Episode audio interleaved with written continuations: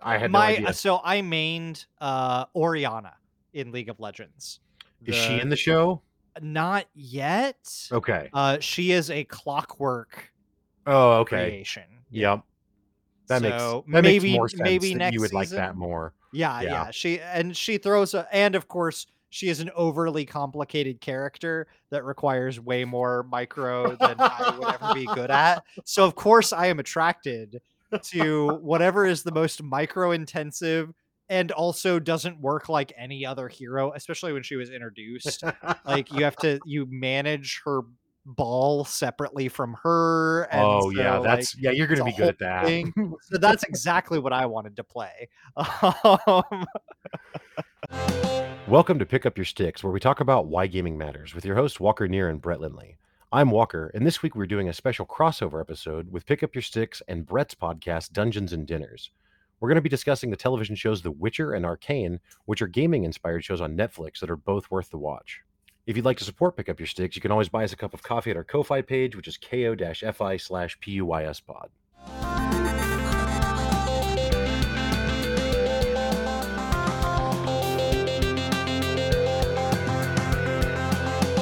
As always, I'm joined by my esteemed co-host Brett. Brett, what's got you picking up your remote this week? Ooh, Ah. man, it is.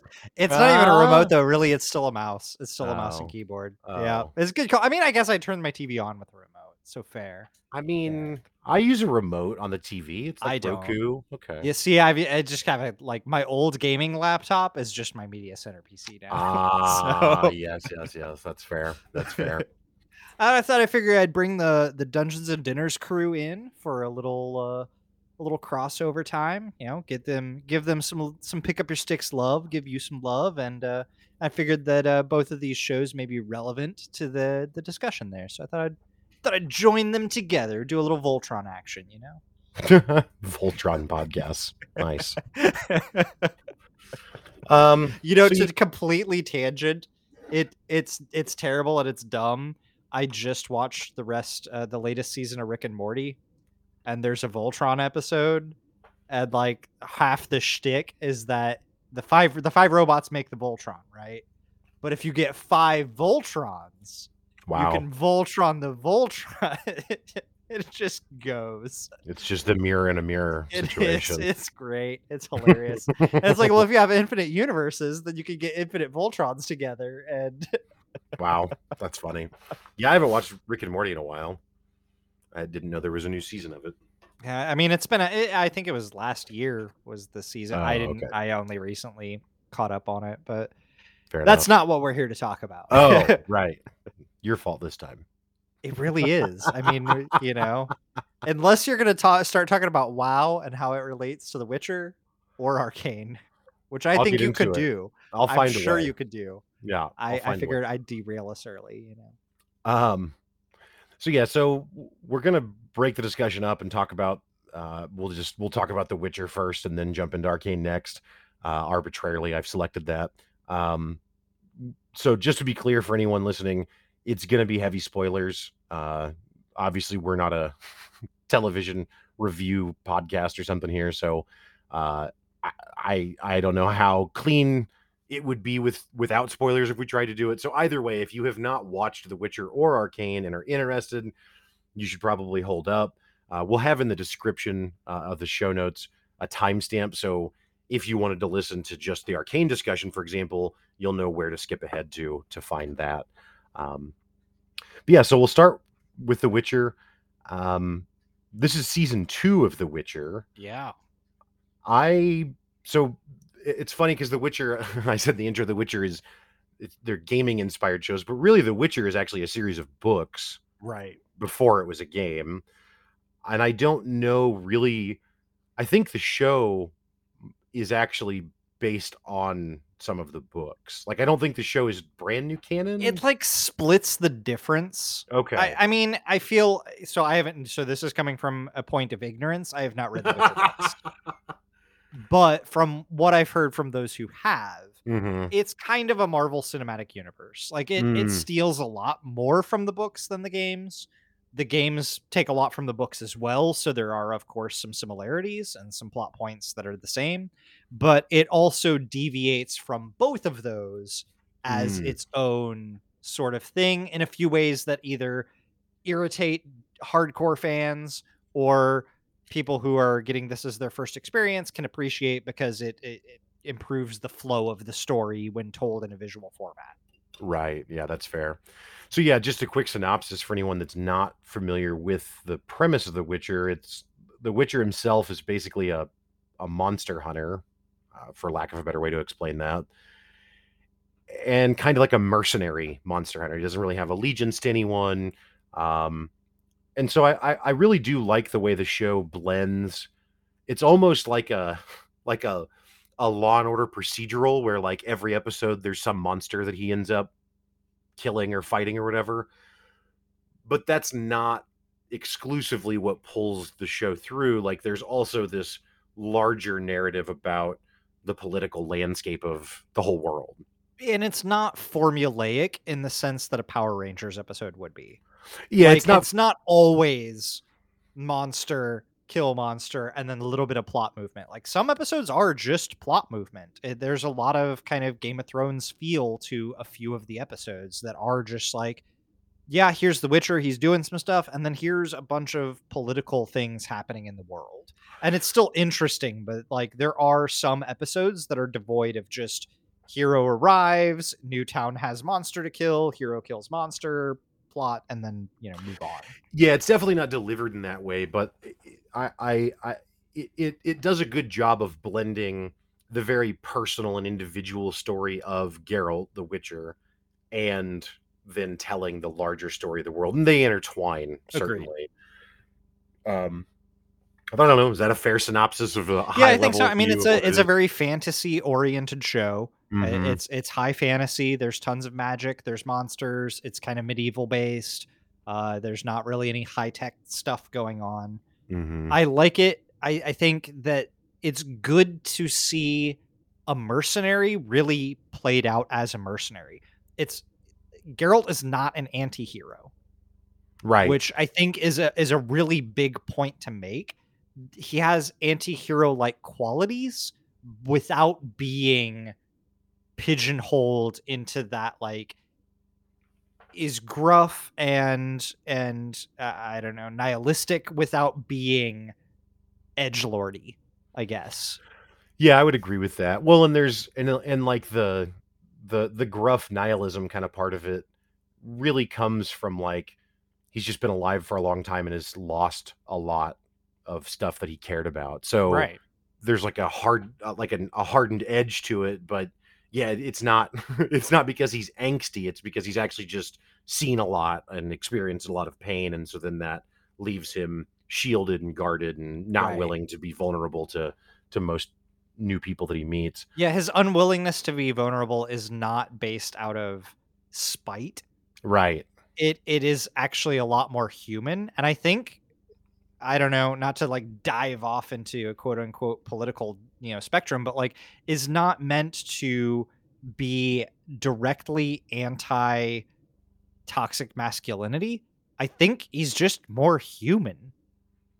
Yeah. like like it's not like it's taking a jab at like we're trying to you know talk about this type of thing. It's like it's it's much more like if you had been through all of this that he had been through you probably wouldn't try to make fast friends with people Yeah, exactly. Well, and, and some of it is like in order to protect people, he he will be distant or he will leave them or whatever.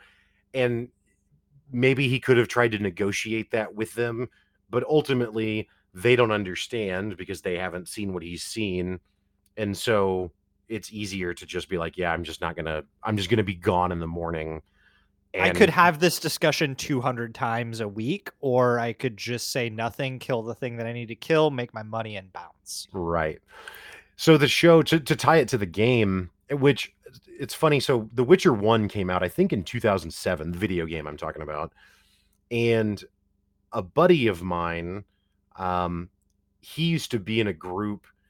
It, it will sound like LARPing when I describe it. Not that I have a problem with LARPing, but but it's not that. It was actually this group of guys that had found this like German sword fighting manual from like the 1600s oh wow and they would get together and practice the techniques in it. That's super cool. Right. And so, but they were really trying to like recreate the techniques So they weren't doing like battle scenes with each other. That's why I say it's not really Right, LARPing in that way. Um, but it is definitely a group of middle-aged men swinging swords at like the park or something. So, So it's still that- kind of LARPing. Kinda- yeah. they would deny it heavily, but right. But let's call it let's call a duck a duck. but they were real swords too, not cardboard Right, swords. So right. you know. Anyway, um, uh, but so when the first Witcher came out, my buddy was super excited because the animations that they used in the first Witcher game for all the sword combat were actually based on this same manual from whatever kind of sword fighting so that is. cool. right? So they already had kind of a little bit of a an intro into that to kind of latch on to. Right. So so so that's what put me onto it was I was like, oh well, that sounds really neat. Um, but in classic me fashion, I never beat the first Witcher. Uh, I bought the second one, didn't get very far into that. The third one, however, which is widely praised as like one of the best Western RPGs ever. Um, I, I I played probably a good fifty hours, and still was doing side quests, not on purpose because the main quest is a series of side quests that will not allow you to just pursue Ciri. I mean, to be fair, I believe that the the like Witcher 3 is like a 120 hour game like minimum. yes, I think you are correct. It's not a it's not a if you ditch all the side quests you get through the main story in 20 hours. Like Well, you so like what happens is you're trying to find Ciri constantly, which is Cirilla, the the character in the show as well. Um, and yeah, you just constantly are like going to someone who can give you a clue, but before they'll tell you what they know, you have to do something for them, and it's just this endless cycle of like, and then that becomes this Russian like nesting doll of like like well like eventually the bard Jaskier or whatever his name is and i don't i think his name in the show in the game is like it's something else. It's something it's not it's not butterfly but it's something like that that's like very oh dandelion that's what it is okay. Okay. um so you're trying to find dandelion but dandelion's in prison so then you have to find out why he's in prison and then the guy who has him in prison has a problem that he wants solved before he'll let dandelion right you see my you just made a face that no one will yeah, see but yeah, nobody will see that, but you get my point though where it's just like but i don't care about any of these people i just want to see Ciri and and see the wild I'm hunt and all trying to that save stuff. the universe, all right? right Like just let me do that. Your piddly problem does not matter. Right. I don't care about your yeah, your your lot in life as a duke of some country that I've never heard of and don't care about. Like I just want to see the the magic stuff. Um anyway, so what the show does that the game didn't provide for me is a succinctness because while each season is roughly 10 hours long, that's a lot less than 120. Um and the show and the reason I went on this long rambling tangent now is because of what you were talking about about how Geralt is revealed in the show as this like very relatable human character. Well, I think that's the way he's written in the books as well. And that's the way that they write him in the game. So whenever you have quests and stuff and you interact with characters, Geralt in the game is very much the way he is in the show, where he's reserved and he's not he's not a serial killer or whatever.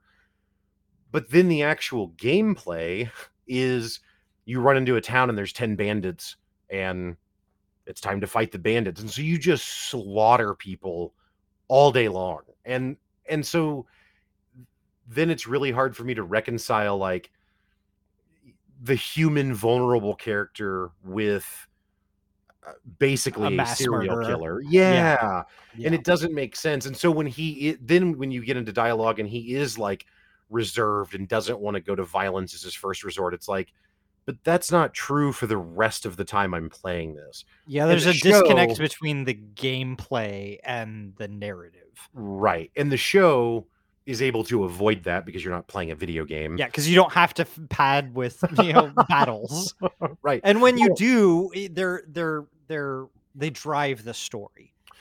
Eh, well, yeah, and they they just make battles between the mages and stuff, right? Mhm. So then that like the big war and all the the bloodshed is not really Geralt participating. Right. It's in the Well- universe that he's in, but There's times when when he does fight thugs, he like bops him on the head. Like he Right.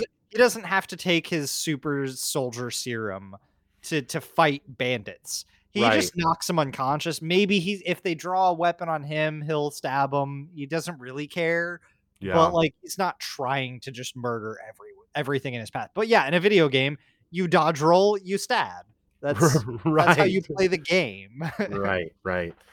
So yeah, well, and even like in the first season of The Witcher, there's the, the he has a fight with some girl in a town, and he like bests her, and like has his sword at her throat, but still is willing to let her live. Mhm. And then she insists, and then he has to kill her.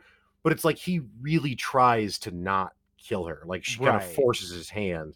But yeah, that's not. and that's not a quick time event that you're getting in the game. No, it's just like this is the boss character. They have a red health bar. When the red health bar hits zero, you can go on. Right. Yeah, exactly. But anyway, so um so I really I think I I think the show the show I enjoy a lot and and I I actually enjoy the show so much that I've been I've had thoughts of trying to return to The Witcher 3 Ooh. because I I do I do like the world that they've built. I like the story that they've built. Um I think it's interesting to see cuz really I didn't get far enough or didn't pay attention enough either could be true in the games to really understand like the like what the mage's role is in the world and, and that's all super interesting in the game how they're like these political figures assigned to different kingdoms it's like a weird oligarchy that is its own country but also isn't at the same time because Yeah. everybody is part of another country. Like it's kind of like a house of rep it's like washington dc it, it is its own location but it's not a state right but it has representatives from all the locations and it still gets its own plot of land and has its Right. own political stuff but Yeah. Um, and then yeah, I mean, I don't know, like I'm just completely jumping around at this point, but some of the ways that they imply magic is used. I mean, I, when I think of magic, I think of hey, I think of MMOs. no i was gonna i was gonna call fireball for the for the dungeons and dinners crew you know it's, it's the the spell yeah, but that, well, exactly though. That is that is what I was gonna say. Is like when I think of magic, I think of fireballs and lightning strikes and all that, and that stuff's in there. But like, there's one point where one of the head mages is like going to interrogate a guy, and she's gonna like go into his head and like basically suck his ego, like his id out. Yeah. I don't really. it's No, it it's, sounded- tra- it's traumatic It's very traumatic sounding. But then he had some blocker in that prevents it from going through. But anyway, like it was just, it was cool to see magic in a like brain psychological context a versus a, utilitarian sense yeah an elemental magic thing. right it's not just a lightning bolt or a fireball it's spells that have utility which is i mean that's i, I appreciate seeing that because that's a huge d&d thing is Mm, like how you want to kit your character out is like sure you could go full combat but if you go full combat and you end up in a political scenario or a social scenario then you you don't want to launch a fireball in the king's court because the king has mages that are bigger than you right. but you might want to offer up a zone of truth where like hey it, uh, if you don't believe me I'll I'll put a circle on the ground that nobody can lie in and all of your mages will know if any of us are lying Right. and and that's that can make for really interesting cool intense moments that utilize magic in cool ways or modifying somebody's memory to make them think that you never they never cursed you or that you had fulfilled the the deeds of your bargain or whatever it is you know? Mhm. and and there are checks that can pass or fail on the roll of a dice that like those are tense moments. If if it works you just got to get out of jail free card of of of immense value. And if it fails they will know and they will kill you Right. like and so i think that that seeing magic in that sense is awesome because you're right m- most magic in the- television at least mod- a lot of modern accessible media even a lot of video games there's not a lot of uh, magic that you're going to cast before you go into a speech conversation like maybe you give yourself a buff but you're not making some snap decision in the middle of talking to somebody to cast a spell Well, where I see it, um, it, it's not called magic usually, but it, I mean, it, it's, uh, you know, it is the same principles basically. But in sci-fi gaming, you see like psionic powers and that kind of stuff, and then you see manipul- mental manipulation stuff, through. persuasion checks of like jedi Right. mind waves and stuff Yeah, exactly. But it's not framed as magic, and it's not in this high fantasy setting. Again, in Star Mm-hmm. Wars, you know, force choking someone or something like that's basically magic, but it's just framed in that futuristic sci-fi context. So it's cool to see that in this high fantasy setting. I thought. So season two is kind Mm-hmm. of where we're on. We've done a lot of high overview, but I'd like to dive into kind of the, the deeper specifics of the second season. I was excited that it got a second season, but I definitely came out of season one with mixed emotions. Mm, Um, I felt like it it bounced around a lot and was kind of hard to follow. There were a lot of characters that needed introduced that I felt like they were important, but even in season two, didn't necessarily feel like I understood their place or importance. mm. And so I didn't know like what your thoughts were kind of coming into season two. Yeah, I mean, I like season one quite a bit. Um, season one is confusing because it's telling like Geralt's history alongside the current time, and then telling other characters' stories in the current time and some of their history, I guess. And then it, by the end, it catches them all up. So when season one ends, the timelines are all aligned finally. I had the fortune of uh, talking to you before I watched Witcher season one, and you had already watched it, and you told me that the timeline stuff was really confusing until the very end. So that kind of gave me a heads up to like anticipate that. Right. So it didn't it didn't it didn't bother me as much simply because I was already aware of it. Um, but certainly, Jennifer's I- Yennefer's story bounces everywhere. it, while Right. you're in the current timeline. Like you're telling Geralt's current story while you're telling Yennefer's past. Even Geralt's story though. I mean, like there's there's like the episode when he when it's like revealed that he did the the law of surprise or whatever, which Mhm. makes him like that's all way in the past, right? That's and then that kingdom gets overrun and like but that's now. yeah, right. like and I don't any, anyway. So I was I was I was I liked season 1 quite a bit, but I think that probably the reason that I didn't have the same kind of mixed feeling about it is because again, I had the advantage of you giving me a heads up that like, hey, this kind of is weird how they did it. So I wasn't as hindered by it because I again anticipated it. Um but I don't know. Yeah, I mean in season two, and, and I don't mean this as like a put you on the spot, but do you have an example of a character that you that you felt the way you were just describing where like you thought they were important, but maybe they're not really? Because I, I might I might have felt the same way and I'm just not thinking of it. Yeah, um I guess who is Oh no. Um the head female wizard. I don't know her name, but that's the one I was talking about that does the like psychological. Right, she does the thing. psychological thing. That's not Triss, is no. no, Um anyway, right. She like I almost kind of wanted to rewatch some of the Yennefer episodes in season 1 cuz she was Yennefer's guide, wasn't she? She's like the one that intros all the new mages. Right. That's what I thought. kind of That's thing. what I thought. Yeah. Um so like I, I felt like I was miss I just because the storyline had bounced around a lot, I didn't understand her place as well Mm, because it it she's in a lot of episodes, but those episodes are focused on Yennefer. They're right. not focused on her. And in season two, there's a lot of focus on her uh, from a political standpoint of where she stands in the court and how she interacts with the other head court individuals, the Senate, basically. Mhm. And so you you get a lot of information on her. You see how she fights in the finale of season one. Like you see her train Yennefer. There's all of these ple- pieces of information you get on her, but you don't actually get her established as a character to understand her place. Mm. A- at least I felt.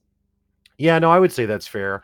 Um, I, I, yeah, I don't think I was really that. Um, I, I, so I, I agree with you because I could not succinctly describe to you who exactly she is or what her motivations exactly are, other than she seems to be kind of like the mother hen kind of character in the Mage Guild for new mages coming Right. in, but then obviously has her own ambitions and motivations. Yeah, and, And it's- like, no, go ahead.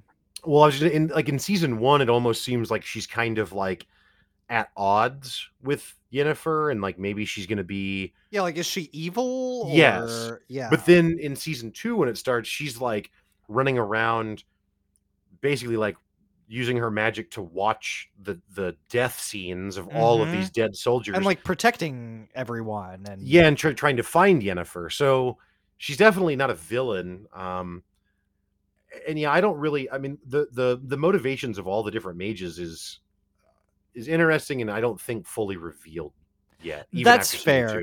I uh, but I think that season two, I think you put it really well in use of just the term succinct. Mm. Season two is far more succinct, far more direct, and new characters that are introduced are, in my opinion, better developed, at least motivationally, even if they aren't from their character traits.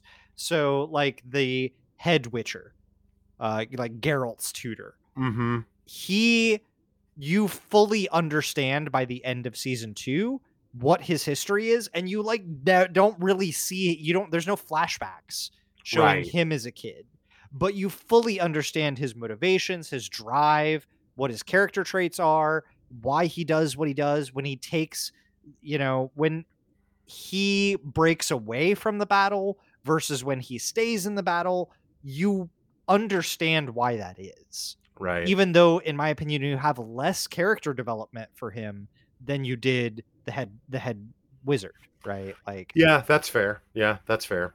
Um, so yeah, I don't know. I think I, I, I, really liked, I really liked the amount though of the mages in season two. Like I liked seeing their different motivations. I liked seeing, um, like the one that's that's assigned to Nilfgaard and like the struggles that she's having.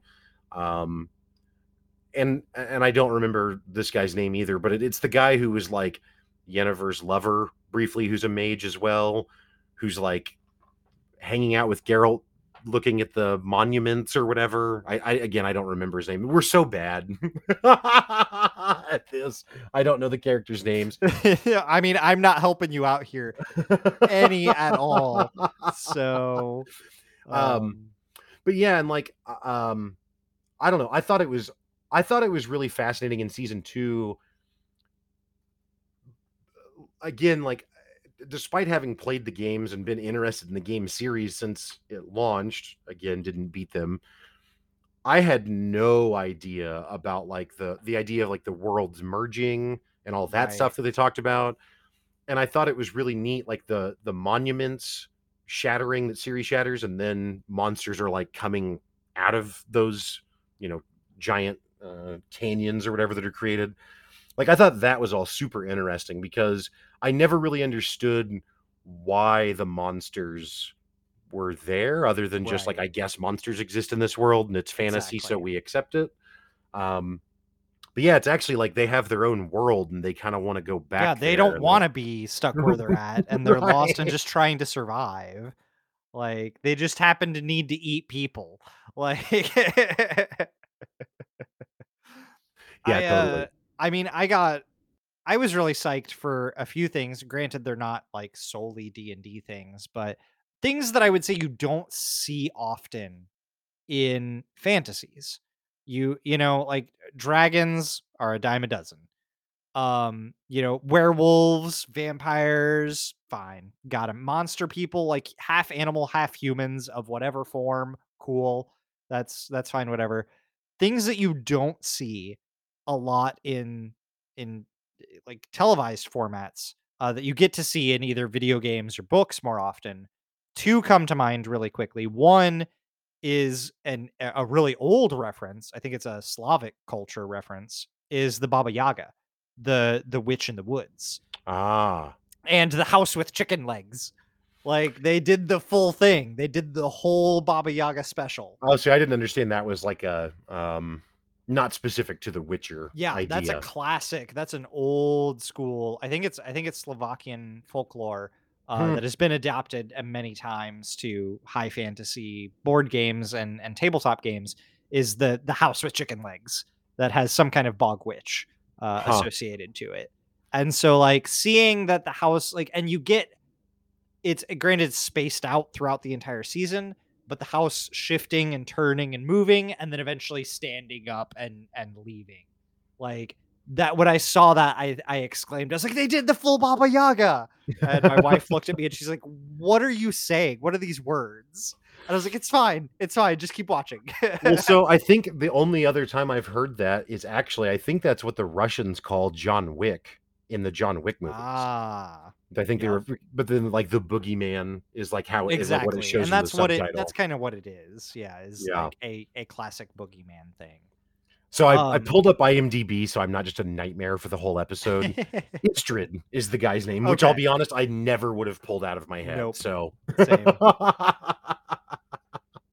Um, the other really good one, which you see a little bit more, but usually only in horror movies, was the what I can only call a literal human centipede Mm, that that like chases Ciri around. yeah, Like that monster was body horror to the max and was scary, but not just because it was the thing. Right. Right. It was scary on on because of how it moved and how it acted, how fast it was. mhm. like and and it, it wasn't just to be gory or to be visually frightening it actually wasn't terribly visually frightening just as a model but when you add the motion and the movement and everything else to it it it made that creature very suspenseful and very shocking to see in film Right. Yeah, no, I, I totally agree. And that's uh, I mean, to your point, the the you know, Geralt fights a monster is definitely not procedural in the way that Law and Order or Power Rangers or something like that would be. But I I think it's super cool. I love the different monsters that they introduce, and they they a lot of times will just kind of come out of nowhere in the episode. Like right in that in in the episode where they're um at I think it's Kaer Morhen, the the Witcher stronghold, mm-hmm. and the, like the one Witcher comes back and he had fought a monster, but it had like embedded itself in him, right and it's like this tree. I can't think of the word to it's use. It's a tree demon tree demon thing. Yeah, like that was super cool, and it just kind of is there all of a sudden. Like there's no Right. build up to it. There's it's not, like- terrorizing the city first and there are some episodes like with the i think the intro to season two is yeah, the like kind of vampire bat lady right. and and that's very formulaic and that relies heavily on that trope but even still you aren't really sure what she is or why Right. until very near the end and sometimes you even like i feel kind of bad for her you know in the same way that Ciri did Yeah, it was it was definitely interesting um how they there was like this symbiotic quasi lover relationship between her and the cursed pigman. right Um but to Geralt's point like yeah, but she's not just feeding on you and being sated by that. Like right she's yeah she's still she still killed this entire town Right. yeah so maybe don't feel too bad for her right but but i don't know like uh, that goes back to and again it's not it's not expressed in the show in the way that it is in the game but that's why in the game it can be a struggle i think for me to to reconcile it's because it's like uh, to be clear i don't as far as i know that exact plot line doesn't play out in the game right. but it very well could and it would be that where it's like well yeah you know maybe she has kind of human elements in some ways but she's responsible for killing like 50 people in this village or 100 whatever it is and so that's not acceptable and it's like yeah but Geralt has killed right hundreds I can go into the, the settings menu and look at kills. and- yeah so it's like i don't know there's um it's an interesting it's an interesting point and it's uh, I mean, this is a really far away tangent now from the shows or the games or any of that, but like it speaks to the the notion I think that within humans there is the capacity to be great and there is the capacity to be horrific. And I think that especially in our uh, at least in the United States in the, the the privileged culture that we have and society that we have, it's easy if you live a pretty comfortable, easy life to think like, well, I would never participate in some of this stuff. But if you go look at like, you uh, you know, look at what happened in in not just Germany, but in as a result of Nazism in, in World War II, the people that made up those armies were not born evil, horrible monsters. Like they were ordinary people who got swept up into that. Now, I'm not in Right. any way justifying or No, there's no sympathy here for there's no sympathy but- for for the Holocaust. I'm, none of that is my point. My point though is that like I, I think that that episode specifically and that character, even though it's a monster and whatever, I think it speaks to like a person can have the capacity within a single individual to be loving and compassionate and meaningful to someone, and at the same time a horrible monster right. to others. Um, and it's easy to just pigeonhole a person into like, oh, well, you're either awesome or you're evil, and that's it. And it's like, there's actually just a, a capacity for both in all of us. She's my girlfriend. I love her. Yeah, but she eats people. Right. like Right. to everyone else, she's not their girlfriend. Right. Yeah. Yeah. Um, I mean, I mean, I've, I've, I, I- I'm gonna, I'm not gonna try, I'm not gonna go too deep because I don't know all the details anymore. But like, I read a story. This was, it was from like the 70s where there was like a, a man who was assaulted based on, I think, his religion or something in this train station uh, in like Israel. Again, a long, long time ago. And I'm not justifying the assault of the man.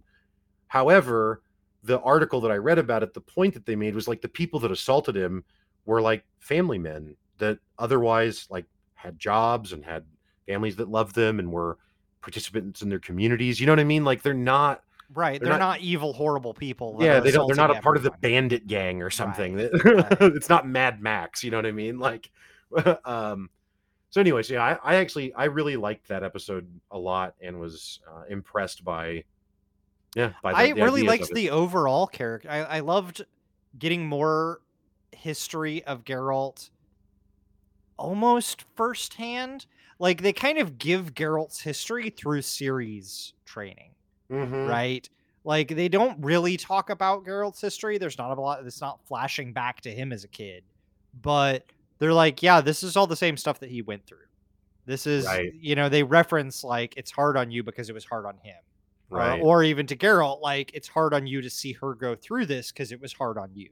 right. Like, like, and now you're recognizing it as an adult that this was a traumatic experience for you, and you didn't know it at the time. Right. I think that addressing trauma in those types of ways was really creative to be able to talk.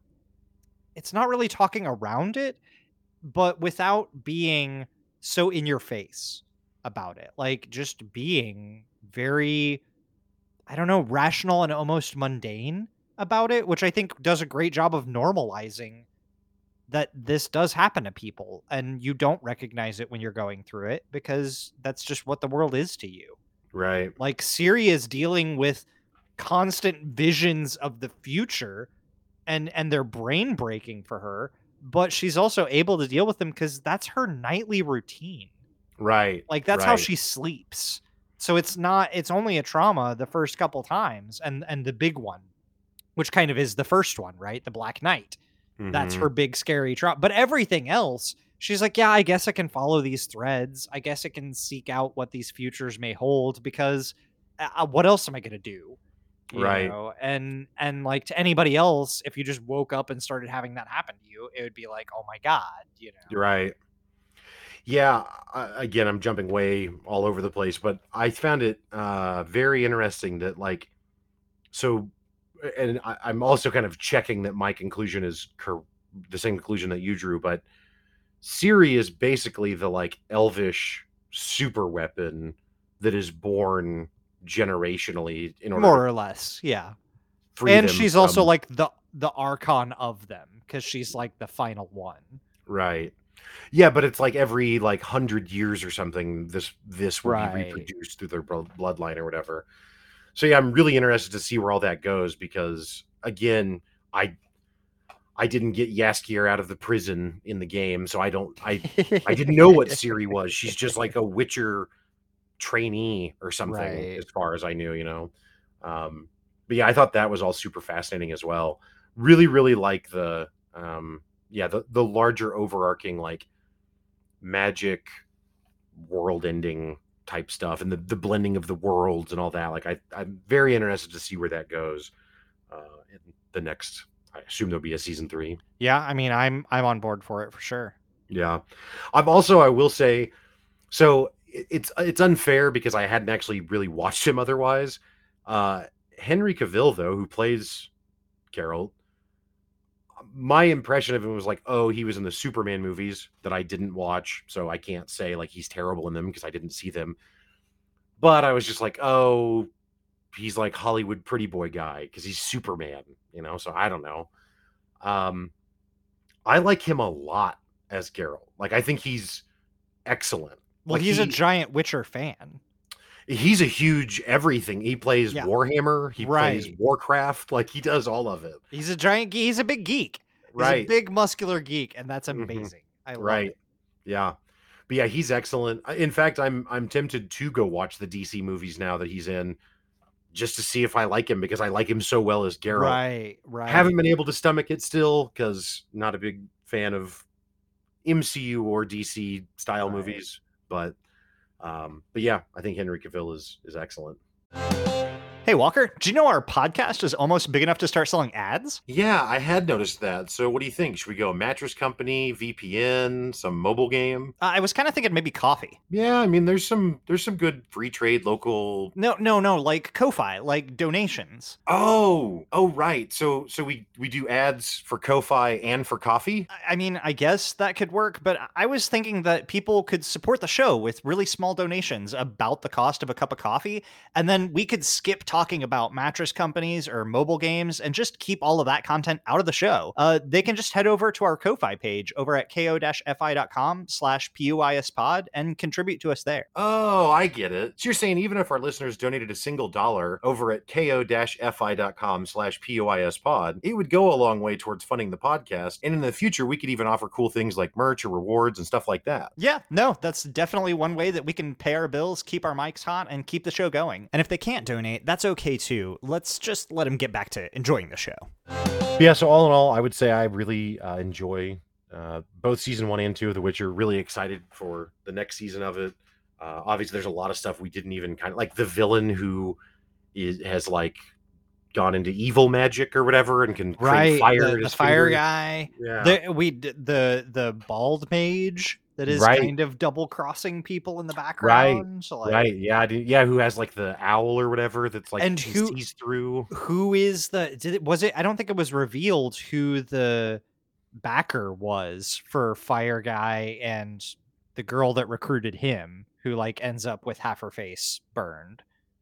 Like she has a backer. Right. Right. And like yeah. he- like they meet with that backer, but that's not revealed who they are, I don't believe. Yeah, I think you're I think you're right actually. And then of course the the ultimate reveal at the end of of it, the very like I think it might be the last scene where the leader of Nilfgaard is actually Ciri's oh, dad. Yeah, that's right. I forgot about that. know. Like, yeah. So I don't know. I think it I think it's I think it's really well set up. Um Well, and I think it moves at a good pace. yeah. Like it, it, it season two definitely stays on target and moves at a at a healthy pace all the way through it. Well, I think season two is also, I- yeah, I think it's just a lot more focused to to to your point versus season one. Like I liked season one a lot, and like they Mhm. go on that whatever adventure where there's like the guy that they're traveling with who's actually the dragon himself or whatever, and like right. I thought all that was really cool, but it's not really tied to any larger narrative. It's just kind of like adventures of Geralt. Um, and season There's a two, lot of character establishment. yes, It's like it's like everybody's prequel movie. right, yeah. all in one season. And season two is like everybody's sequel movie. It's just Right. good. But yeah, if you've got 20 hours, go check out The Witcher show. If you've got 130 hours, maybe play The Witcher 3, you know? Yeah. It's whatever whatever your timeline is, you know. God knows how long it takes to read all the books. So Right, right. that's on you. That's on you. All right. Well, so I guess at this point you want to shift over to Arcane and talk a little bit about about that. Yeah. So Arcane is which I I still, you know, we did our Blizzard's Fall from Grace episode uh and talked a, a little bit in that about how Riot is kind of it seems like replacing Blizzard as like the large company with a lot of IP that's still not like a corporate monster in- And also every- does really good 3D animation. yes maybe that's actually the biggest similarity but um but anyway yeah so i, I though I, I have played league of legends technically. I, i've probably played i if i've played 50 matches that's generous. Um so i don't know anything about league of legends lore. I don't i'm not familiar with the characters. Um so to me it's all very new. And so arcane is is an, another netflix animated series in this case though that's based off of the league of legends universe i don't know if the story being told in that is in any way referencing the game other than the characters in it are some of I- them are I from agree. the game Maybe if I don't know which happened first, uh, it, I would say if it hasn't, that character bios in League of Legends may have been updated right certain characters. I would see that happening probably before. But again, I've actually put in a fair amount of time into League of Legends, not like recently, of course, but sure um in in the past i was into a lot of uh the the that style of game um but i i think that i, I my the characters that i mained were not any of the characters that like i had ideas i was like i think this character i think this person is a character but they're not that character yet So I totally, I, I, I, without talking to you about it or confirming or anything. So I had no idea which characters in the show were actually characters in the game. So I actually looked up the 150 or whatever it is roster of characters on League of Legends website when I got done to match up and see which ones were. And of course, Jinx is a character, right which made sense with like her minigun and stuff, like that. Yeah. That would be a game thing. And I will admit, when I saw that, I was like, I feel like that's a Brett character. Like, no i didn't play not knowing her from the show at all, but just like i could probably aesthetic. a DPS, yeah, and she's got a fun aesthetic. I think I shied away from anything because that was also right around the time of like the big rise of Harley Quinn, new Harley Quinn, Oh, right. and I always like kind of a love hate relationship there. Like I hate how popular she is, but I still like her as a character. Um, so I'm eh. gonna I'm gonna super tangent, but hey, for those of you who've only listened to Dungeons and Dinners, welcome to me being on a podcast. um but anyway the uh i watched a it's on youtube for free and i cannot recommend it enough it's a, a 90 minute documentary on batman the animated series Ooh, and i had no idea the level of talent it, it's it's crazy how many things kind of came together to make that what it was like warner brothers had just really taken off because steven spielberg was huge Mm. and he insisted that the Warner Brothers animation studio be rebooted and like insisted they hire a full orchestra and symphony to perform all the music. and you know get Mark Hamill to play the Joker, and yeah, like- except actually it was Tim Curry was who was originally the that's Joker, right. but there was some producer that didn't like him, so they kicked him out and then replaced him with Hamill. But any yeah, the amount of talent and, and everything that kind of coalesced around that was crazy. Um, the reason I bring it up though is that I didn't realize until I watched that that Harley Quinn was actually a creation of that of Batman the animated series. Mhm. She doesn't Yeah. have roots in the comics prior to that. Right. I had no idea. Anyway, complete No, tangent. just thought that was um, I had no my idea. so I mained uh Orianna in League of Legends. Is she in the show? Not yet. Okay. Uh, she is a clockwork Oh, okay. creation. Yep. That makes So that maybe makes more sense. maybe next you would like that more. Yeah, Yeah. yeah, She and she throws a, and of course she is an overly complicated character that requires way more micro than I would ever be good at. So of course I am attracted to whatever is the most micro intensive and also doesn't work like any other hero, especially when she was introduced. like you have to you manage her ball separately from her. And oh so, yeah, that's like, yeah. You're gonna be good at that. thing. so that's exactly what I wanted to play. Um, Just the disruptor in StarCraft Two for it really was. It, it, Ah. it, she is. She just is a disruptor. um but anyway yeah so uh I, I yeah i i was really really really impressed with arcane um Yeah. again really no expectations because i don't have a, an impression of the league of legends world going into it so i didn't know what i didn't have any expectations to be ruined per se Fair. um but i've watched plenty of anime and animations where i don't know what i'm getting into and don't like it as well as i liked arcane Right. um, I thought the story was really cool. I thought that the, I thought the characters were cool, and honestly, I thought that even, like, even the guy who is, I guess, the primary villain, Jinx's, Right. uh, Handler. yeah, I honestly found myself kind of empathizing with him a bit, where it's Mhm. like, I mean, yeah, you're evil now and whatever, but like, the dude who is hurt Jinx's like dad or whatever, not dad, but adopted dad or whatever at the beginning of the series. Uh, I, mean, it seemed like he kind of was super brutal and horrible to the little guy who is missing the eye and you know Mhm. becomes Jinx's handler or whatever. So I- mean, kind of to the point of The Witcher that we were talking about with the the vampire lady chick, where it's like, yeah, he's not great, but I don't know that he's just in. I don't know that he's Eye of Sauron. He's just evil to be Right. It's it's Like, that nature versus nurture argument. Yeah, Where like I can understand where he is because he's a product of his environment. Right. Well, and, and so like it, whenever Jinx kind of um when Jinx shows up and throws the bomb in the room and then V gets super mad at her and then tells her to go away Right. and then she kind of falls in with the the the bad guys in air quotes.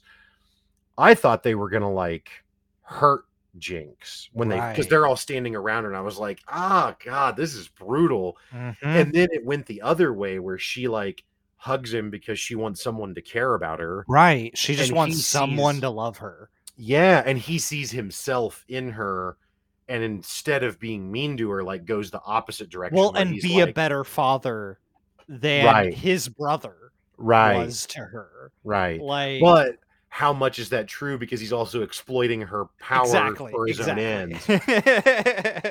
So, I don't know. But he also I think in his heart of hearts believes that he's trying to liberate them. Yeah.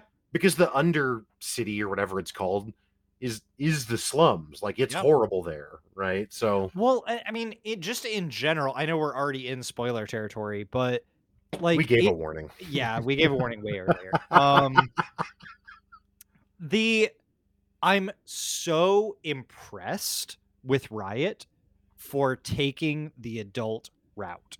Yeah. They could have PG 13 this easily. Yeah. And none of the scenes really that were R rated, I guess you could say, were necessary to tell the story. Mm-hmm. And and you could have done it with screen wipes and implications. Mm-hmm. But instead, in fact, there's several places where it, gets brutally graphic. Yeah. And I would not quite invincible level of brutally graphic. Mm, Nothing approaches invincible. No, invincible. but but even being in that zone of like, yeah, we're gonna show some blood. We're gonna show people's skulls getting crushed. We're gonna show Yeah. some some messed up things. We're gonna make you think that this might be a rape.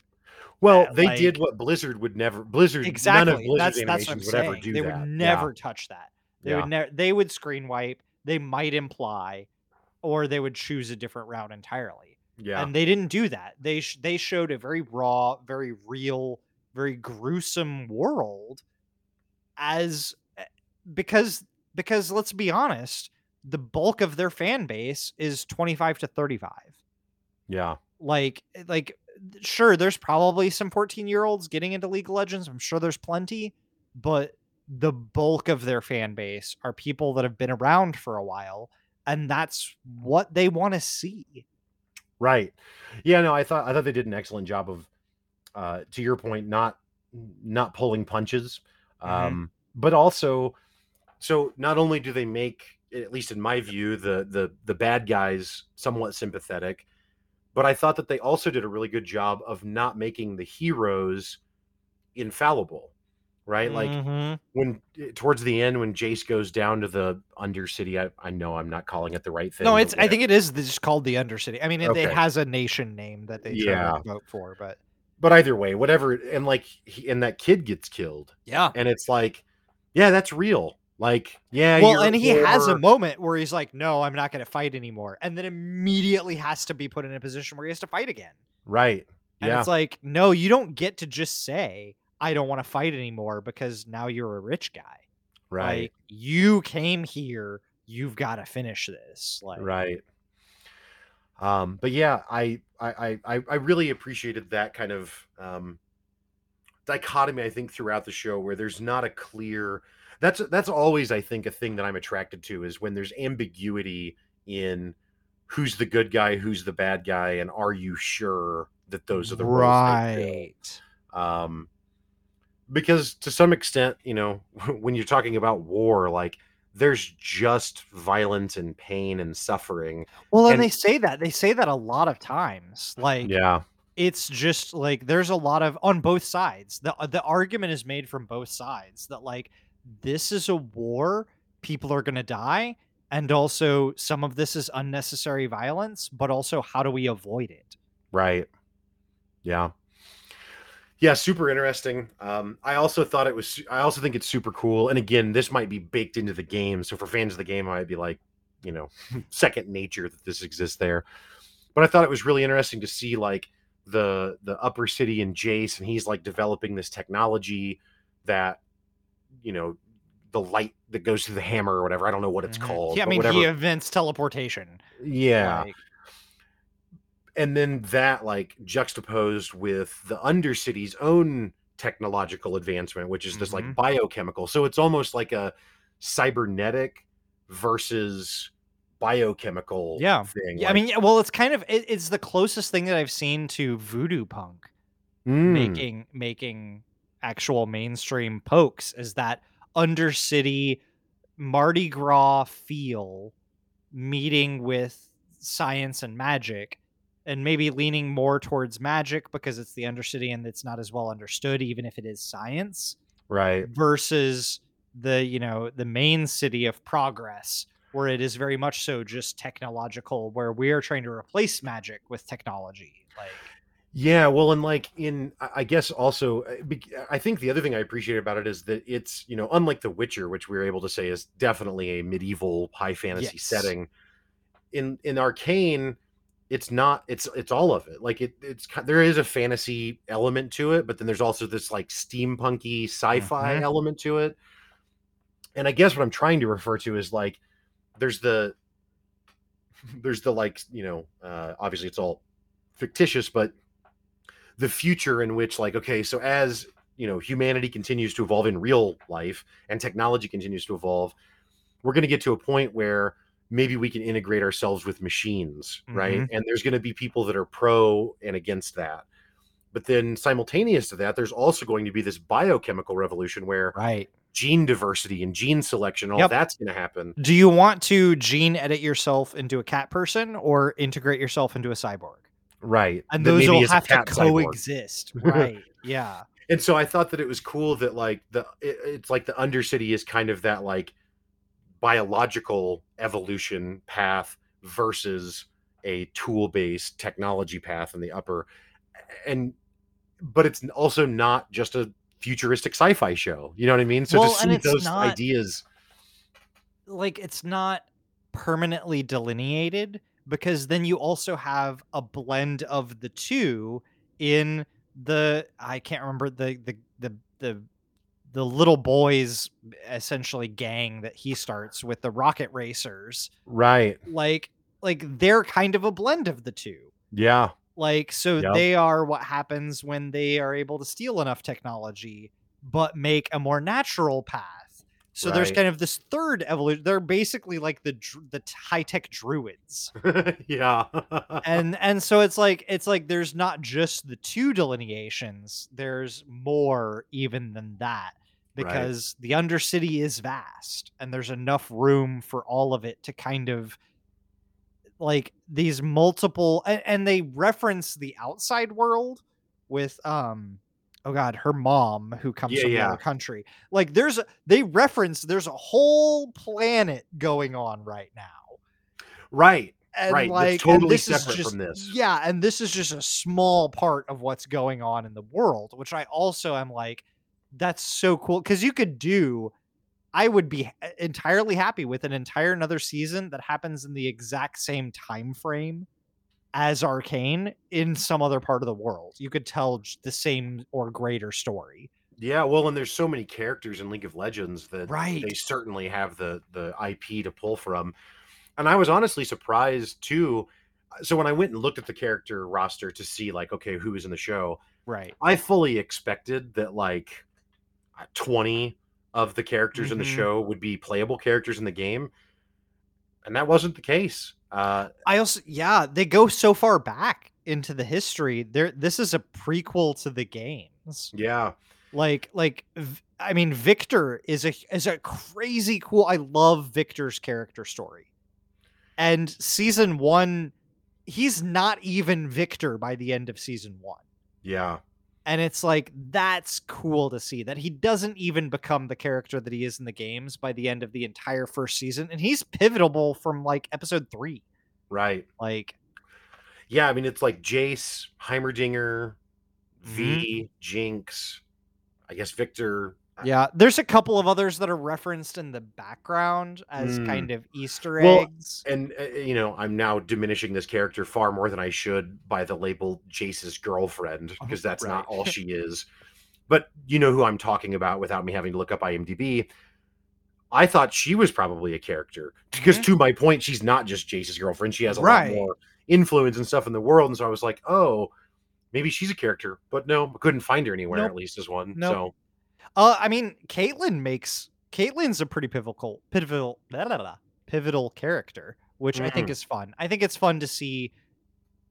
Uh, again, more humanized because again, like you get an idea of a character. Like I played Caitlyn a little bit in in League of Legends. Like you get an idea of a character from their their voice pack and their gameplay style, but that's really not the character that Caitlyn. I mean, it is, but only in the moment, right? And same way with Jinx. Jinx Oh, yeah. in combat is the character from League of Legends. so she I goes actually crazy. She shoots uh, like her moves are used. Like she's got the minigun and the rocket launcher and the pistol, and she's a little insane. But outside of combat, she's not the character that she is in the game. She's has depth. I actually did not realize that Caitlyn was a I that so that's when I missed. I when I Yep. looked at it, I didn't realize she yeah, was a character. Caitlyn is is a massive sniper, like frontline character. So Hmm. But yeah, um, and I gotta say, uh, the animation style I just absolutely love. oh, hundred and twenty percent. it's so good. It's so cool. Like I, you know, you you referenced Invincible earlier, and and I liked Invincible plenty. And uh, I mean, it it has its own reasons for why I would like it, but but I mean, its animation style is okay, but Yep. it wasn't something that I was like, man, I just love the way that the art in that is done. And Arcane completely blew me away. Uh, Right. it's like a I assume there's some level of computer animation, but then there's also elements that feel more hand drawn. I have no idea. No, what I was are, but yeah. So I mean, this is this is a topic that I was hugely like aware of and in tune with. So like I I mean I I probably should have referenced this way earlier. I almost d- dropped Arcane twice. really, Um yeah, so I got through so I I don't know if something happened if we tried to start watching it or queued it up to watch and it accidentally autoplayed and then we backed out of it or something, but it started on episode 2. Oh, And so like 10 minutes in, I feel like I don't feel like this is right, or I paused it to get a bathroom break. I'm like, wait a minute, this is episode two. And but it starts at a spot where like I didn't realize Right. that. right, Uh, so I had to go back and rewatch the first episode and and then fully watch the second, and I was still not really on board. by the time the I got into episode three, I power watched the rest in a single day. Oh wow. Um, but one of the biggest things, so there's there's two takeaways in animation that I was really into. Oops, sorry. One was they took a few lessons from Into the Spider Verse. Have you seen Into the Spider Verse? You're not a big Marvel person. I'm not, but that is the uh, very first time I've ever consumed, so watched, played, read, whatever, consumed Spider-Man content, and was like, oh, I now understand why people like Spider-Man. good, good. Because every other That's- time it's like, yeah, this is kind of corny, but Into the Right. Spider Verse is incredible. So, and Well- yeah, the, the art in that is mind blowing. Well, and I, I think that this takes a few less. Arcane takes a few lessons from that occasionally, where they com- there are episodes where the animation style completely flips on its head Mm, and is completely different and is done in a different way or scenes that are done in a different way you know maybe it's a flashback maybe it's not there are scenes that are done in the current timeline that are in a different animation style right. and I think that's a really brave thing to do. It's also very difficult to do because it requires an entirely different style of animation. Right. So different animators, different concept artists, different Right. everything. And and also I think that the thing that I I caught the most was that every scene of flame or smoke, not fog and not like smoke bomb, but just like fire and smoke are done in a more traditional 2D animation style. It's still probably 3D rendered, but right. the style is of 2D animation, which I think was a like I caught onto it because I'm really particular about these things, but I think it was the right call because particle effect fire and smoke just doesn't hold up very well and like in another year or two will probably look dated Mm, but 2D fire and smoke has held up for you know I mean you know like almost a century now. Right. So like it's it it's known how to be done. It's known what it's supposed to look like that way. But having a 2D flame on like a match or a lighter or something casting ray casted shadows in a 3D world was like okay, this is different yeah. like it, it it's it's two levels of animation playing together where a two-dimensional fl- like flame is casting like ray casting it's full nvidia met to the max ray casting being handled by a two-dimensional animation and i was really blown away by that Yeah. Yeah. I mean, I definitely can't say that I uh, understood that level of nuance or detail with it, but um, just thought it looked great constantly. And uh, probably the moments that stood out to me the most, where I was just like, wow, this is, this just doesn't feel like anything else I've seen, honestly, was a lot of when Jinx would have like a breakdown and there would be like different you know, I don't know, runes for lack of a better way to explain it, like Im- you know, little images flashing around, mm-hmm. and it just, I don't know, like the way that that looked didn't feel like anything else I've ever really seen before in an animation. she her like childhood sketches Yeah, of of the and the fact that like it wasn't just random psychosis. Right, it was the kids that she was with. Right, like it gave them all it gave her psychosis personality it gave it meaning where it's like she's not yelling at random voices she's yelling at her own memories of the personas of the people that she ran with that she let down Well, and, think, and was partially responsible for killing most of them like yeah, unintentionally though, right? Right, Like try, right. trying to save them. Yeah, I- exactly I, think that you know, uh, you and I both have talked a lot about. Well, certainly on the walk show, I have, and I believe I know you have in Dungeons and Dinners in in certain ways, certainly. Um, but you know, and in our common culture now, mental health is a very common topic, and uh, I th- I think it's really cool that they they create Jinx, who on the surface, as you kind of said, like is like a crazy character, like she's psych has psychosis, Right. right? Whatever. But it doesn't just unlike Harley Quinn, where she's just like I don't know, she's crazy and evil, and we don't really know why. right We can assume that she probably hasn't had a great life, but we don't really know why. She just is this way. Whereas with Jinx, it like it very much makes the viewer incredibly sympathetic to her right to where you would not be like, I don't know, she's just crazy. You'd be like, uh, dude, she was like an orphan girl who didn't like fit in, and then she tried to save the only people she knew Mhm. and hurt and killed a accidentally lot of killed them, all- yeah right and then was and then her sister abandoned. abandoned her and like well and so i was i was uncertain if powder became jinx for a little bit because she has a different name she's powder Right. Well, and again, I had no frame of reference, so I- to me it was all like, "Oh wow, okay, Jinx is a person." I don't know. exactly well and like so i knew jinx as a character right. but i was like powder might be jinx but i don't know right. I'm like it could be a it could be a red herring kind of thing and then as things played out it's like oh no they they Mhm. were they allude to it early because like she's called a jinx more than once Yes. like and so it was like i was like oh i was heartbroken in like episode two i was like oh no this sweet girl who has no psychological problems is gonna get broken Yeah. Well, I, I so you know I don't know now. I don't remember where I. Oh yeah, it's a whatever. I I I came across a, a a conversation or a speech or whatever. uh, This person talking about mental health, and they were talking about how, you know, the question that we should ask people right now. The question that is asked, and this is obviously very generic, but if someone is behaving in a way that is unsettling for other people, the question that gets asked is, "What's wrong with you?" Right? and really the question should be what happened to you because almost all i mean I, I don't even know if almost should be in there. It might just be all.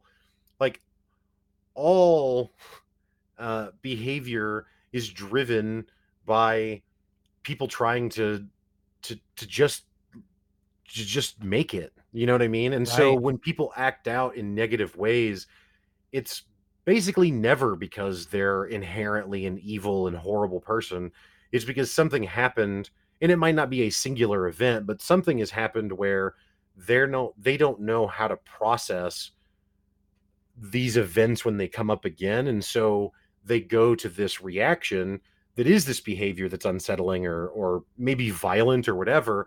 And I don't to be clear, I'm not trying to justify people abusing no people this is not eh, we're not condoning these actions but i think that understanding them is important Yeah, but it it it it's and so it's like when you see Jinx, like if you were if you were just to watch episode eight of Arcane and had no context otherwise, you would think she's just like this nut job who's violent and wants to hurt Mhm. people.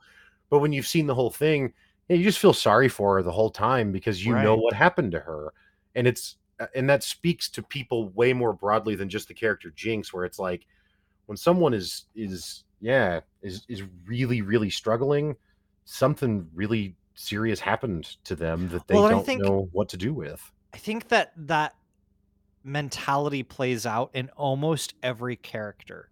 yeah Is how is the character trying to prove themselves?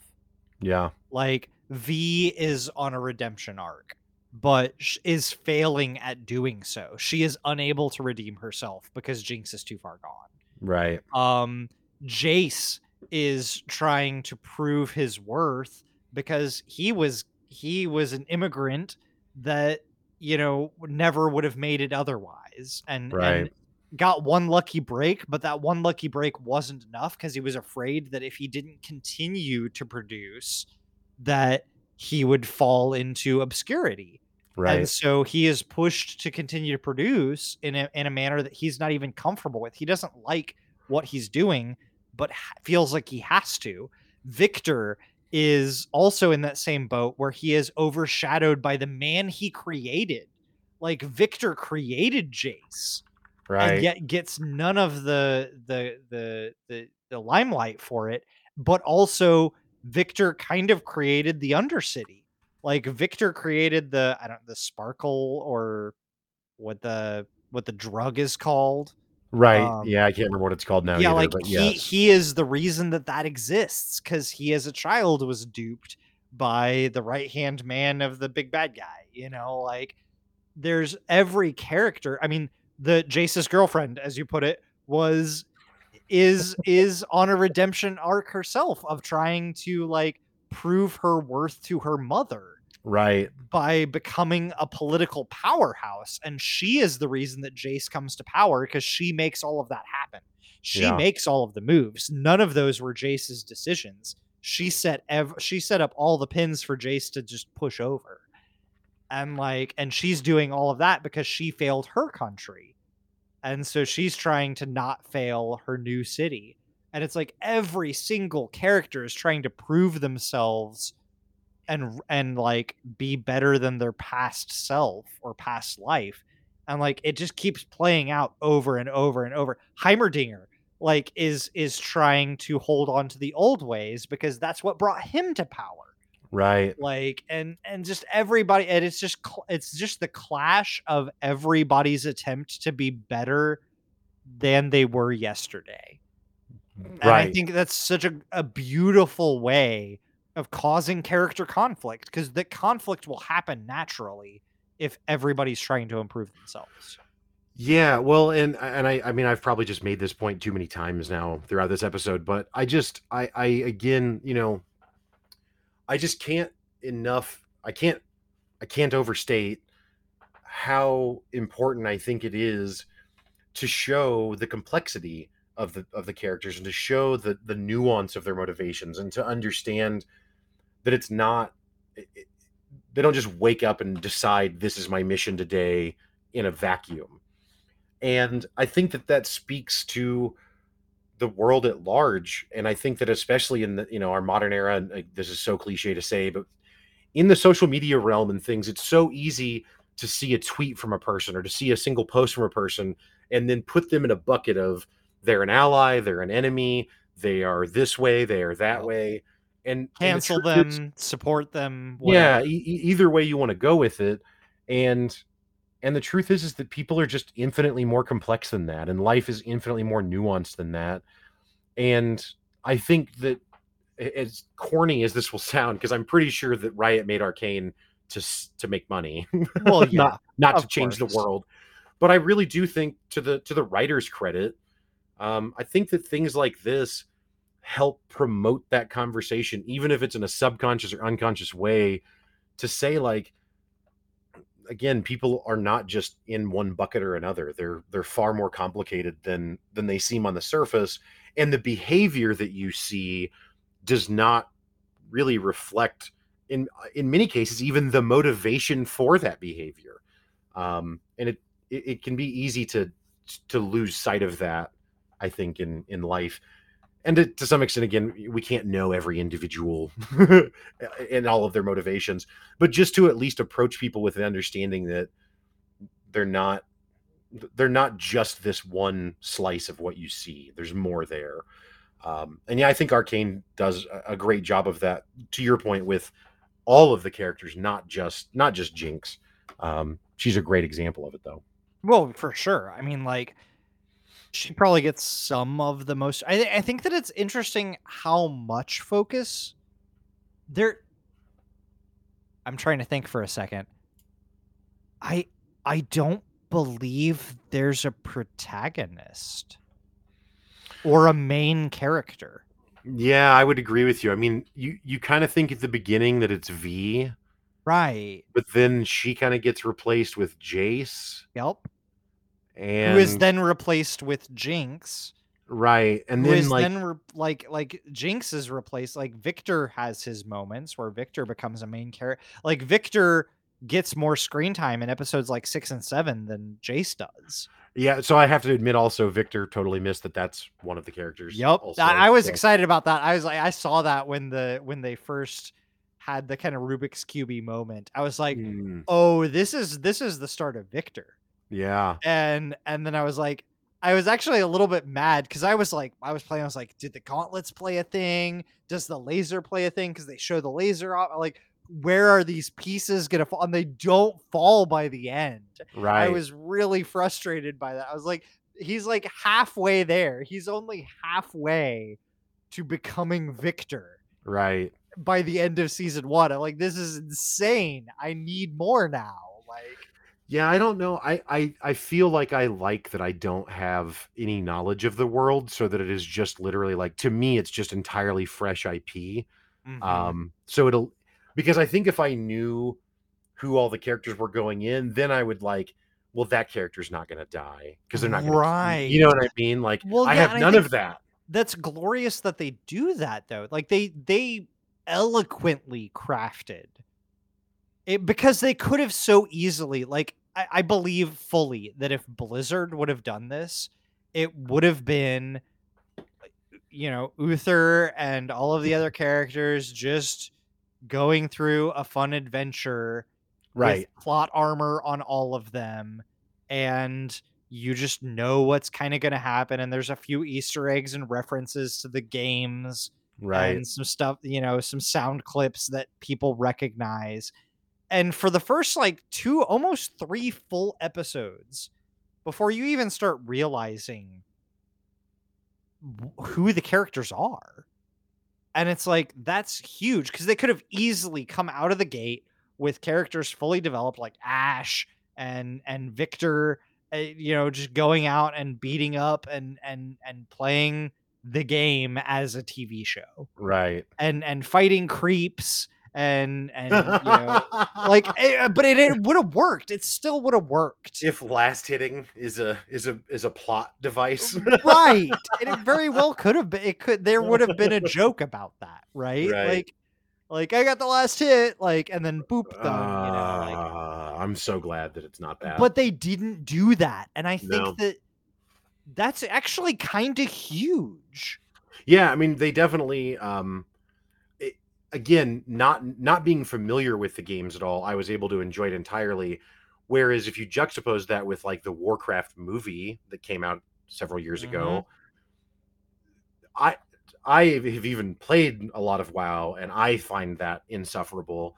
But I think it is only possible to enjoy that if you already understand that world, and then it's like right maybe the fan service is enough that you enjoy it. kind of like in the same way that it like the game serves as i mean we talked about the witcher season one wow is your season one and then the movie is your season two like you have to know the background of all of these characters like my dad enjoyed which yeah shout out to pick up your sticks episode where i interview my dad and his history of gaming yeah. um, my dad loved uh, recommended Arcane to me as well, and he has never touched a League of Legends, like Right. not in in. And he was like, "I love this show. You should watch it." yeah. And that was before you recommended it to me. oh, nice. Yeah. like like my dad was like, "You need to watch this show," and I was like, ah, "I don't know, maybe." Like, I mean, I know a little League of Legends. I don't know how much I'm in for their. I, I like their their their KDA pop stars is great. I don't know how much I'm in for a full ten hours of nope, nope. In a Sunday, in a in a lazy Sunday, I binge ten hours of content. like, Yeah, no, it, it's uh I- I feel like they definitely um didn't play it safe to your point. They they could have they could have tried to to make it a lot more tied into the game to satisfy their their impression of what fans would want. And I think what they did instead was probably satisfy fans of the game also Mhm. and then also make something that someone like me who doesn't play League of Legends can also be really engaged by. Um Well, and I think it's I think it's the it's the exact right play to make, right? Like a TV show should serve to market the game instead of the game marketing. I, I think that WoW Right. marketed the Warcraft movie. Right, yeah, yeah, But 100%. but what Arcane does is Arcane stands on its own and markets the game. Well, and I think all, I mean because the truth is is like I mean full disclosure, I'm still never going to go play League of Legends. Right. And and I have played it and it's not that I think it's a terrible game. Honestly, it's a huge commitment of time to get good at it and understand it. Mm-hmm. And I don't know four other people that would play on my team and I'm not pugging right. No. the rest of my But life. if you did, you would be just as excited for Jinx's minigun right. launcher attack, and maybe even more so if that was your only experience. And I think that that's marketing genius. Well, what? Yeah. Well, and what I was going to say though is like I think that it does a great job because now I am a fan of Riot's IP without Mhm. having to experience it in that way, and that's similar to I have zero interest in playing Warhammer 40k tabletop, right. but a year and a half ago or whatever, I read the Eisenhorn Warhammer series, right. and I now consider myself a pretty big fan of Warhammer 40k, and I've never played the tabletop and probably never will. right. And it's like because they have these other avenues of content that are engaging, it it, it just allows to draw more people in. And like Well, and- Warhammer, Yeah. 40k is probably the coolest IP out there, period. And I would have never known that if it wasn't for the books. And I think that the League of Legends IP is really, really awesome. And I would have never known that if it wasn't for Arcane, because I'm not going to go play the game for a thousand hours. Right. But now, if they put out uh, a six issue special comic book series about Ekko's life between being a kid and being the leader of the gang i- that he is in the end of Arcane, I could be interested in that. Right. Yeah. Yeah. And yeah, we'll pick that up. And, and again, never like I'm not, I'm never going back to League of Legends. Right. I'm not.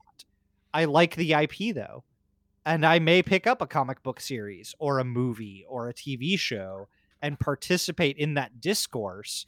Which, I mean, yeah, sure, they're probably going to drop additional skins in the game and whatever, and new characters based on Jace's girlfriend is now playable in League of Legends, who, you know, whatever. But uh, being able to engage with the IP without having to engage with the primary way in which that IP was developed Mhm. like nobody is watching a World of Warcraft movie sequel. No one. Fans of the game aren't watching it, and and people that only saw the movie aren't watching it. But I Yeah, think would hope. that I would hope. a few people might try out League of Legends having only seen the TV show, and maybe they stay, maybe they don't. But they may engage in other avenues of con- uh, of content consumption, which I definitely will. I, I mean, I loved. I, I was brought in by you know KDA pop stars brought me back into League of Legends. It was like Mm. that is something. I mean, they of course have had a couple of videos with Imagine Dragons, which they use for their intro. Uh, so they already had some popularity there. I was excited by that. Um, I, I, I liked seeing that as their intro song, and and these head nods to, and some of them bigger than others, right? Like being your intro song is probably a pretty big head nod, but it's Netflix, so the skip intro button exists. So I don't know how much credit you really get there, but right. but I watched it the first time and maybe once around episode five or so while I was making my lunch. So you know, yeah yeah i um i mean so i'm not going to play league of legends but i probably will pick up their single player turn-based rpg that they Mhm. released that's in that's again based on that ip because now i understand how cool that universe or whatever you want to call it Mhm. is and so it's like oh well i am interested in that maybe I Um, will read some of the pop up lore buckets that talk about this other country. Like, Well, and I think it, it you know, you, the word you used before was that it's like it's marketing genius, and you're right, that is what it is. But this is where it gets into like marketing can be this like dirty, gross, like ooh, they're trying to sell me Tide Pods, and I don't care about that right now, or whatever, right? Or they're trying to sell me whatever uh pharmaceutical thing if you watch TV yeah, ever. Oh god, but marketing as just as an idea is not inherently doesn't inherently mean that. It also is like telling people about something that you think they would be compelled by. Now maybe that's because you want to sell it to them and in this case they definitely want people to buy league of legends skins or the single player Oh, game that i'm going to buy or whatever netflix subscriptions but it they legitimately have created something cool so i'm not mad that they've created other No. avenues to expose me to that because i like it yeah. I mean, I think I think that it's 'em. kind of the difference between marketing and branding. Yeah, Like, this is definitely branding. yeah, it is it is broadening the scope of their available products because now they can sell you a TV show when they were a video game before. Like Mhm. it was just a video game. And they did some music videos and they had some good 3D animation studio help, you know.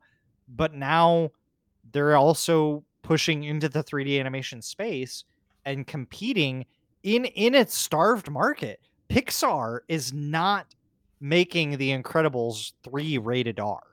Right. Like like and so that market space is starved for content. Steampunk content has not gotten the wins that it deserves to be accepted as a, a fun combination of fantasy and sci-fi. Like Right. there's been a few forays into it, but nobody with enough money to really show what steampunk can look like outside of I mean, I guess Nickelodeon's Korra, you know, and and Avatar The Last Airbender kind of broached that some, but not even fully. They didn't continue to do it, right? right. Korra came out years ago, and nobody since has touched that, even though it's been shown to have a big market share. Yeah, well, and I think I mean, I, I- you know, because I, you know, uh, something like WoW even has steampunky elements, right? Like Mhm. there's the the dwarf engineer has a little helicopter or whatever kind of thing, but you don't really see it like in in in Arcane. You have steampunky kind of things, but then Jinx just has a minigun. Mm-hmm. That's not steampunk. like that's a minigun, Right, And right. it's not a That's just a steampunk mini- minigun. No, a- it's, just, a straight up minigun. minigun. Yeah. Right. So it's like I really appreciate how how many different genres isn't really maybe that's the right word, I don't know, but just different areas they kind of pull together to create this very unique world that's not really like anything else I've ever seen. Um Like a Yeah. fighter jet would not be out of place in our right. Yeah, like right, they already exactly. have the hoverboards and the miniguns and the Yep. magitech I, I actually really like that eh, i'm a little bit mad that uh so magitech was probably my favorite word for steampunk magic which is Mm. final fantasy VI, um and hex core is like that's just like I, I'm I'm mad that I didn't come up with that because like hex tech is so catchy that I'm like I that replaces Magitech now. right. Like hex tech and hex core are the new in, right. and I think that's a perfect evolution of the, just just in the name of something. Right. Like I'm so frustrated that I didn't come up with that because I want to use that terminology and I can't now. Oh, I'm sure Riot would not mind if you want to run around and talk about Hex Yeah, Tech as much as you want. yeah, right. yeah. Some fan service on that note. Like, oh, as long as you don't sell Hex Tech shirts or something. right right uh it did you have any frustrates me though like i wish that's so catchy i love it so much Yeah, no, it's great. Any other thoughts you wanted to touch on on Arcane? i mean it's really good Yeah. i'm frustrated that it's going to be another year or two before a sequel to that i, I am looking forward to I I mean, I'm I am not a Critical Role season three fan. I was a Critical Role season two fan, but the Critical Role animated series is now starting to show up in billboards and advertising for Amazon, and I think it's going to be in the same vein. I think it's going to be a more adult cartoon. It's going to be 2D animated uh, instead of 3D animated, but I think that it may be something in between Invincible and Arcane, and I'm excited for that. I'm excited to see. Like Riot is not a B-rate studio, right. and they haven't been for a long time, but they're not a leader in animation like Pixar is, and so it's easy to see them as more quote unquote indie for being like it's. I don't know. There's something to be said for multinational brands to still be in the indie sphere. uh, yeah, well, I think the reason it feels that way is because until now, they've only had one product, Right. that is League of Legends. So even though League of Legends is this massive thing, I mean, you know, Blizzard and as ubiquitous as WoW was, still had Diablo and StarCraft, and then eventually Overwatch and Hearthstone, and so it's like there's, it's it, it was more than one IP, more than one Right. product, right? And in this case, I mean, League of Legends, in League of Legends, there isn't League of Legends two and three, right? There's just League of Legends. True. So I think that's where that kind of indie feeling comes from because it's just been one thing the whole time. It hasn't been multiple releases and multiple marketing pushes for this new product that they're now releasing. Yeah, we're not on Assassin's Creed 12 here.